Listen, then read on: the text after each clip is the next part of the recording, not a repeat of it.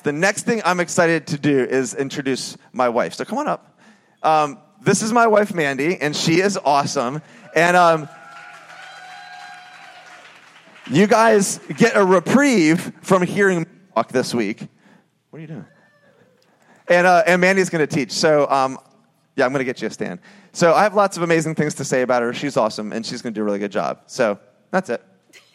Well, guys, it really is just so special to be here. Um, I know that Christian um, invests so much in this church, and he's an amazing husband and an amazing father. I can truly say that. He's just a man of character, and so I'm just blessed to have him. Is that all you told me to say? Is that what you told me to say? Okay. I think I got through it. I also, and really honestly, I just also want to just honor my dad today, and he's going to be mad at me that I'm saying this, but my sisters also are here and their families, and my dad's an incredible guy, and um, he's done over and above what most dads have to do, and he's done it with a, a loving and generous heart, and so I'm just thankful for my dad. So, and he actually did pay me $100 to say that, so catch you later, Dad.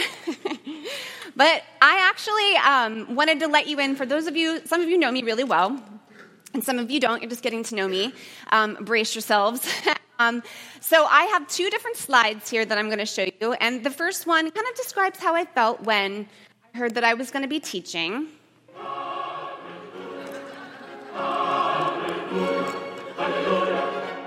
Fight me! That, that's really how I felt. I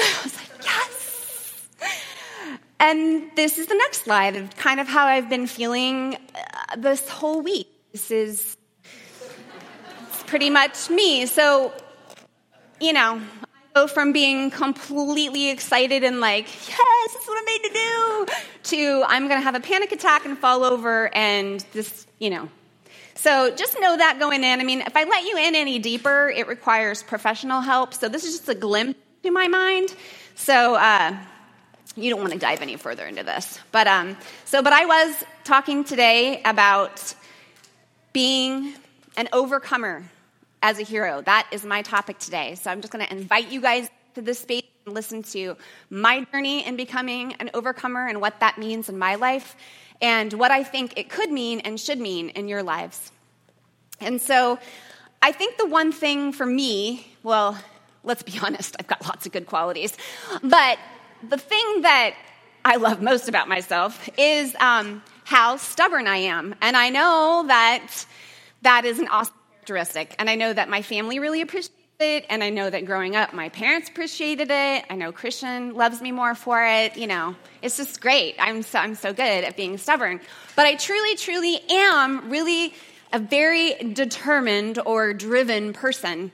Um, I, I'm not like, um, into like all the socially acceptable like names that everybody has to have now and i i don't know when i hit my 40s if i was just like whatever. I can't keep like you know i've got to i'm not stubborn anymore like i'm supposed to be like driven or whatever and i'm just like no i'm just stubborn. That's just let's just call it out right? And so i feel like though there are you know parents out there who just can't identify those types of things in their own kids, right?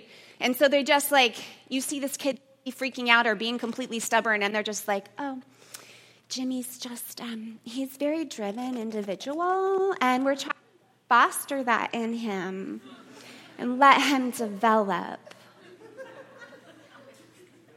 Yeah, Jimmy's an idiot. Okay, you got to get that kid under control. He is stubborn. I know what stubborn is, and that is stubborn.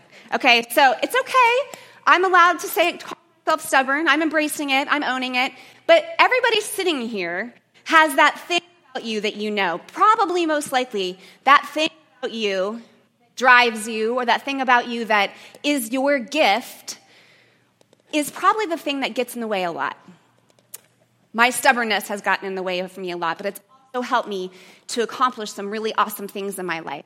It's helped to drive me. So each of you has something inside of you that drives you, that makes you who you are. And the verse I want to use today is from Romans 12, 7 through 8. If it is serving, then serve. That's pretty easy, right? Right? If that's your gift, just kind of straightforward, right? If it's teaching, then teach. If it's to encourage, then give encouragement. This is not rocket science, okay? If it's giving, then give generously. To lead, do it diligently. If it's to show mercy, do it cheerfully.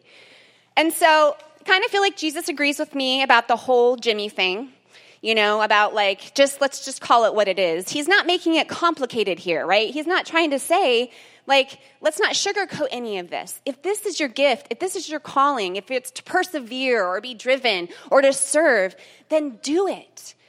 But to do it, you actually, and I know this is going to be completely rock your world, to do it, you actually have to choose to do it, right? So there can't be this thing where you're just like, I just don't know. I know this is in me and I know I want to do this, but I don't know. Maybe it'll happen someday. Yeah, no, it's not going to happen someday. you have to make a choice, right? I have to make a choice. We all have choices to make. And the person who I feel um, in the Bible that I wanted to open up his story a little bit more for all of us, and I love his story, is Joseph. And it's found in Genesis 37. And I'm going to just kind of walk through his story pretty quickly this morning. And I'm going to just invite you to let you see how God got him through. And when we see Joseph here, he starts out on the scene. He is 17 years old. He is favored most by his father Jacob. He's one of 12 sons. And that obviously has caused a huge rift Okay, it's not like he just became the favorite son. He's been favored his entire life. And so this has been a problem for a really long time. But Jacob keeps fostering that, and he does so much that he actually gives him a special coat, which I'm sure many of you remember and know of. It's the coat of many colors. All right, now what makes this coat so special is that not just that he gave him a coat that was pretty, this coat symboled and made him stand out. It was meant for royalty. So everybody had a coat, but it was the shepherd's coats that they had. They had the short sleeved, put to the knees, pretty much plain in color, but Joseph's was long sleeve, full of color, down to his ankles, and made him stand out even more. So it's like, you know, on Christmas morning, you're getting, you know, I don't know, what are they called? Like Tonka trucks or something, or Matchbox cars, and then like your sibling actually gets like a real Ferrari or something. That's this is like the difference here, okay? he's making it, he's making that call of saying, I love, this is the son that I love. And Jake, uh, Joseph knows it too. And he is just, you know, I mean, whether it's his fault a little bit or mostly his dad's fault, he has decided to dive into this and he's fine with it. He flaunts it all around with his brothers and he makes it worse. And on top of everything, while they're all out to pasture one day, taking care of all the flocks, Joseph comes back and he's like, Dad, guess what the boys did? So he's a tattletale. You know, no one likes a tattletale. I am not a tattletale. I can, I will back you up like no one's business. I will never tell on you. So I'm, I'm a good friend to have because I'm not, I, I won't sell you out. So you need a friend, you, you come to me.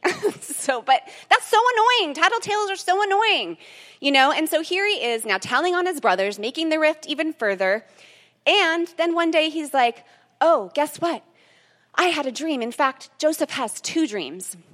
And he comes out very arrogantly and very pridefully and tells everybody these dreams, basically, in summary, are that his brothers and his father will bow down to him and they will he will be in charge and they will be submissive to him. And of course, this is not what you want to hear your siblings say, who you cannot stand, right?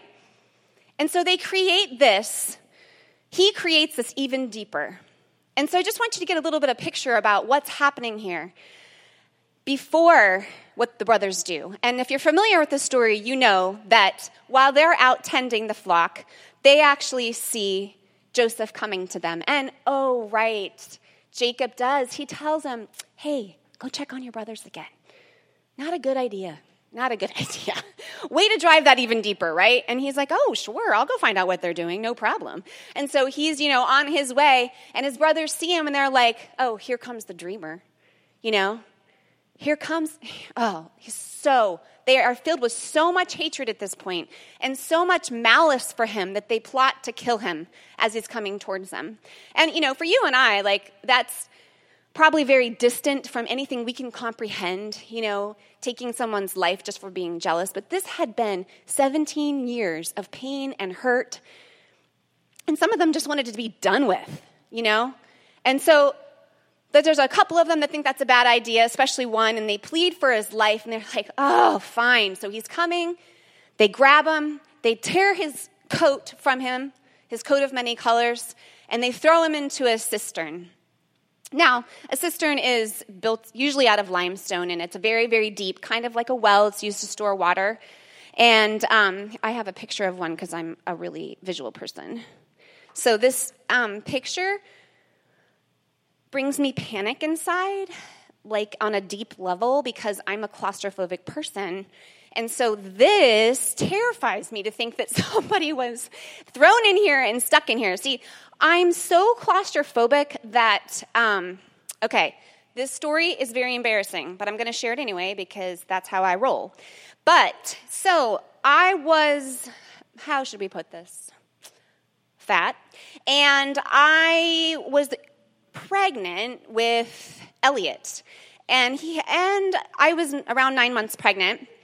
And we went to this place called Boomers and it's like this you know, has tunnels and slides and all that spider net and everything. Well, Samuel did not lack in the area of energy. So the kid takes off and he goes down this slide, and I'm like, oh, I got him. Yeah, I, I mean, honestly, guys, after 80 pounds, I would stop counting how much weight I had gained. So, you know, I wasn't a fast mover. So I, I get up the stairs, I go down the slide. I mean, Samuel's, he's off, he's through the little tunnel, and I'm down there, and then I realize um, I can't fit through that tunnel to chase him. So I'm starting to panic. and I look over, and Christian's like, you know, in all the netting, and he's like, Where'd he go? And I was like, he went through the tunnel. I can't fit. And, and then I realized, like, there's no way out. Like, that is my way out. The tunnel was my way out of there. And I'm like, I go over to the tunnel and I'm like, maybe I can't fit. And I get on my hands and knees and I'm like, oh no, I really can't fit. And even if I could fit, I look down and there's like one of those sandwich sliders where you have to like slide your body through those rollers, you know? And I'm like, well, that's not gonna work, right? And so, like, I'm beyond panic. And so I start thinking this is a really good idea. I have to get out of here, right? Because again, I'm claustrophobic. So I start scaling the spider netting that's on the side because that's a good idea, you know. And I'm scaling it and I'm climbing and I'm climbing. Rebecca happened to be there, my sister, and she's like, Get down! What are you doing? You're gonna hurt yourself. I was like, I gotta get out of here. She was like, They'll call somebody. They'll cut the net. I was like, hurry, then call somebody. Like, I'm in sheer panic, but I'm still climbing because that's a great idea. And then I, and then I start, that's not working so well because I'm so big. And then I start to climb up the slide, but you know, that's not going to work. So I keep sliding down. And then I somehow shimmy myself on the side of the slide in the net when I'm climbing and I somehow pull myself up to safety. And it was like, it was like, oh, all this relief. I was like, oh, I'm out of the pit. I, I made it. And they didn't have to cut the net. And I was like sweating, you know. And Samuel has no idea what's happened. And Christian's like, what went on? What's happening? I was like, I almost died. I'm so sorry. My life flashed before my eyes. You know, he's like, okay, yeah. So I'm claustrophobic. So being in that hole would make me feel like that. Now, translate that to life. Have there ever been times where you have literally felt trapped like that? Where, whether it's in your job, in your relationship, seriously, have you ever felt like I am stuck? There is no way out. You look one way and you try to get out. Nope. And you look another way and try to get out. You try, oh, you cannot, you know, Mandy, I'm really trying. I'm trying so hard. I'm trying so hard. Get me out of here. You know? But nothing and no one can save you. And it doesn't even matter, right? No one even cares. No one's even listening. It actually says in here that as soon as they throwed, the throwed, as soon as they threw Joseph into the cistern, they actually sat down and ate a meal. Later, it tells us that they actually heard him pleading and crying out for his life, but they did not listen to him. And so they are so calloused and so hurt that they can just, they're just going to have dinner and listen to their brother cry his heart out. You know, there I know in this room have been moments where there are people here who can say, I remember when my life changed like that. I can remember that situation, and from then on, I was stuck. We see Joseph here. Everything has been taken from him. I can't even imagine how he felt betrayed and crying out and wanting just someone to save him. And then they see the merchants coming, and they're like, oh, let's sell him. We'll be rid of him this way. We won't kill him, we'll sell him to the merchants. So they sell Joseph to the merchants, and Joseph is now a slave. His journey was about 30 days until he arrived into Egypt. And most likely, along that route, he was, from that moment on, he was treated like a slave. So there was no more, you know, special dinners, special talk, special coats. He was a slave. when he got to Egypt, a man who was an official in the Pharaoh, who was the king, his name is Potiphar, and he purchased Joseph to be his servant in his home. And so now we see Joseph, and he's taken from the pit. Now he's a slave, and now he's going to be, have to be a servant for the rest of his life. He, Joseph doesn't know the end game that God has. Joseph can't see what's going to happen. He can only see what's right in front of him. And this is what I love about Joseph is that he chooses. He chooses in this moment to say, I have no idea what's going to come my way. I have no idea what's ahead, but I'm going to choose to honor God and trust him with where I am and what I'm doing. And he does it so much that Potiphar actually sees Joseph and says, You can have actually all authority in my house. In fact, it says that Potiphar didn't worry about anything except for the food he ate. Joseph was given full charge of Potiphar's estate because of how well Joseph decided to say, I'm going to trust in you, God. I, you know, he could have very well have chosen in that time to just be like, I'm just going to serve just like everybody else here. But he didn't. He dug down deep and he's like, I'm going to make a choice. I'm going to choose right now to serve to serve my God. And Potiphar, he says, You know, I can tell that this man, that God is upon him. That's pretty powerful. That in that moment, in that moment, Joseph chose God. I think that there are times when, you know, in my life when I've chosen stubbornness and it hasn't turned out so great. And along as I'm now older and you know much wiser and more beautiful, I um, I've uh, I've learned how to some, in some situations not be so stubborn that it becomes something in me that is negating what I'm trying to do. That's being um, you know that it's coming against me. That's working against me. I've learned how to say, you know what? I'm going to tackle that project. I'm going to tackle that that idea or whatever, and I go with it with my whole heart, and I go with it with a sense of stubbornness that actually is what gets me through it. But I can't see what's going to be on the other side. We, I have to learn, and I've had to learn how to rope that in and rein it in and use it. And I, it has taken me a very, very long time to do that. Now, I think that this is hilarious. There is a um, one of the superhero movies that we have seen a lot is uh, Spider Man. And so I have a video clip here of Peter Parker. And this is when he knows he has superpowers and he's going to learn to try to use them. So let's watch this. I love that clip because I think that that really just describes all of us, doesn't it? He's a superhero and he has zero idea like how to use his powers that are actually going to be what helps him save tons of people. And that's what we have to do, right? The first thing all of us have to do is identify what we have that's special about us. Remember, we read in the beginning in Romans about the talents that God has given to us. So, what is it in you that defines you? And what are you going to do with it? What are you going to do with it? How are you going to use it? How are you going to use it to overcome things in your life? How are you going to do it to choose every day? I got to get up and I got to face this. I got to get up and I got to handle that situation or that relationship, that person in my job. So it's the daily choice of choosing. And that's exactly what Joseph did, and it makes him so incredible is that he chooses every day. In fact, he chooses so much so to do this, as we said, that Potiphar has made him in charge of his entire household.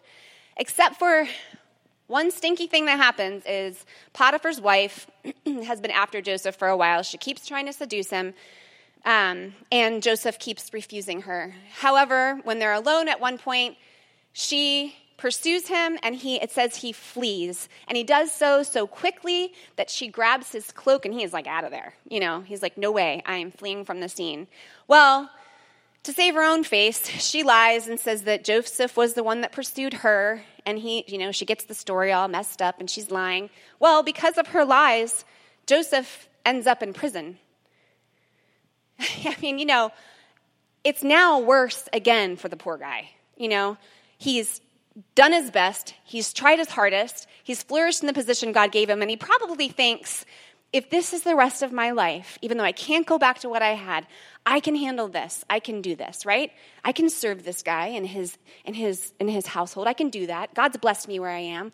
It's not, not it's not perfect, right? But but I can do this. And then now suddenly in the blink of an eye again, he's thrown into prison. But because this is the amazing part about him. This is why he is such an incredible overcomer. Is that because he says, sees the situation and says, Yes, this is horrible, but I am going to again choose to trust God that He's not going to leave me and that He will help me where I am. Even in prison, He's going to help me. And so um, they see that God is with him and they see that whatever he does thrives. And so they put him in charge of a section of the prison.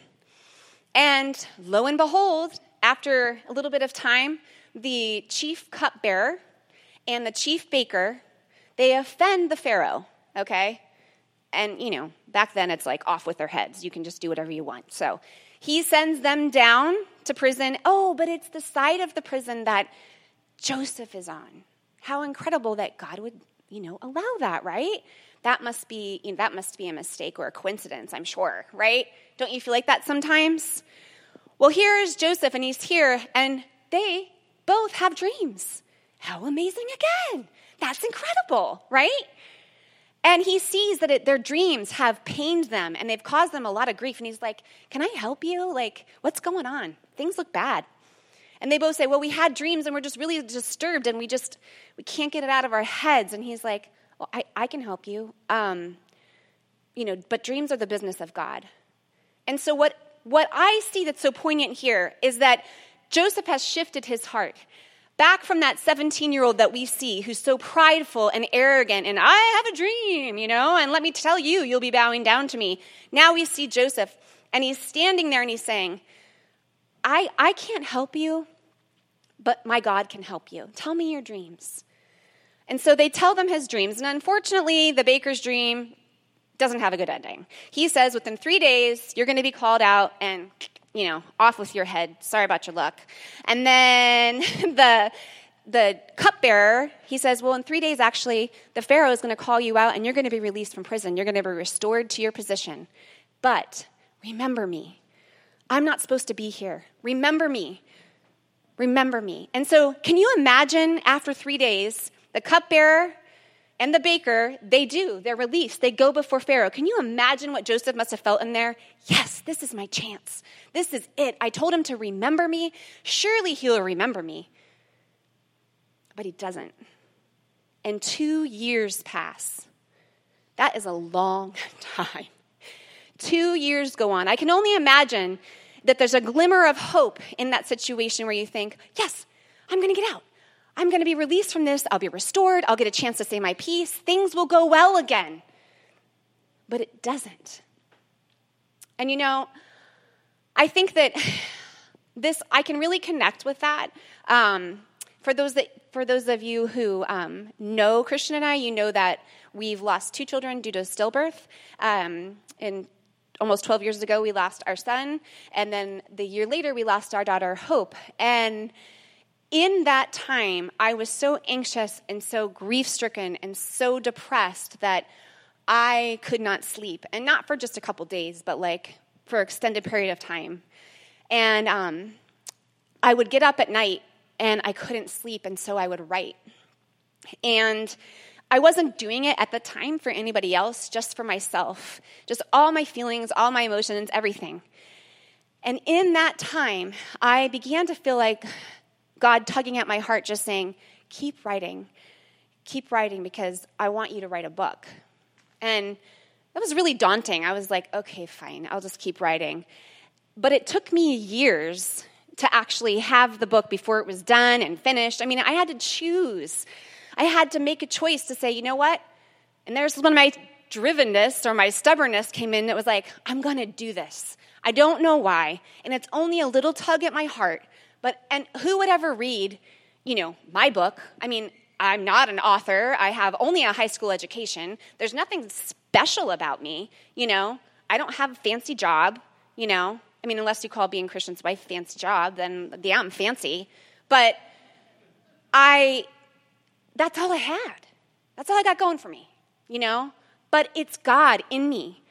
It's not, it's not anything I did. And recently, Christian, um, and this is really super humbling for me, but recently, Christian was um, talking on the phone to somebody in Texas because, you know, he's like famous or whatever. And so he was like um, talking to this person um, on the phone in Texas for this regional thing and in the vineyard. And um, she said, You know, um, I actually didn't know who you were um, until recently. I actually knew your wife. I was like, Yes. Back to the squirrel. But that, no, I, I didn't. I was like, Really? How's she know me? And Christian's like, She read your book. And someone gave it to her and she has lost and she said that she would has had times in her life where she has just sat there reading your book and just cried because somebody out there knew how she felt and i that floored me it completely floored me that a decade later out of being me obedient and choosing you know, to be stubborn, choosing to use my gift, choosing to overcome, it didn't take away anything. And yes, I would change it. But it didn't take away any of the sting to do any of it. But to hear that I could walk with somebody else through their awful experience and through their awful time, it's worth it to me. And I think that that's where we end up with Joseph, as here he is, he's chosen. He's tried to help, he sees a glimmer of hope, and that's taken away. And two years later, we see that Pharaoh has a dream. And isn't that amazing? Like that God allows that to happen. So people can forget you and you can forget to do things, but God doesn't forget, right? And so maybe the cupbearer forgot, but God's like, all right, I got this. It might have taken him two years to get to it, but Pharaoh has a dream. And Pharaoh has two dreams. They're so disturbing, and he calls all the uh, wise men and all the magicians in, come try to interpret my dreams. And he's still so disturbed. No. You know, and the cupbearer is like, oh, well, not too long ago, there was this great guy, and um, he interpreted my dream. You should go get him, right? So he sends for Joseph, and in that moment, Joseph's life is changed.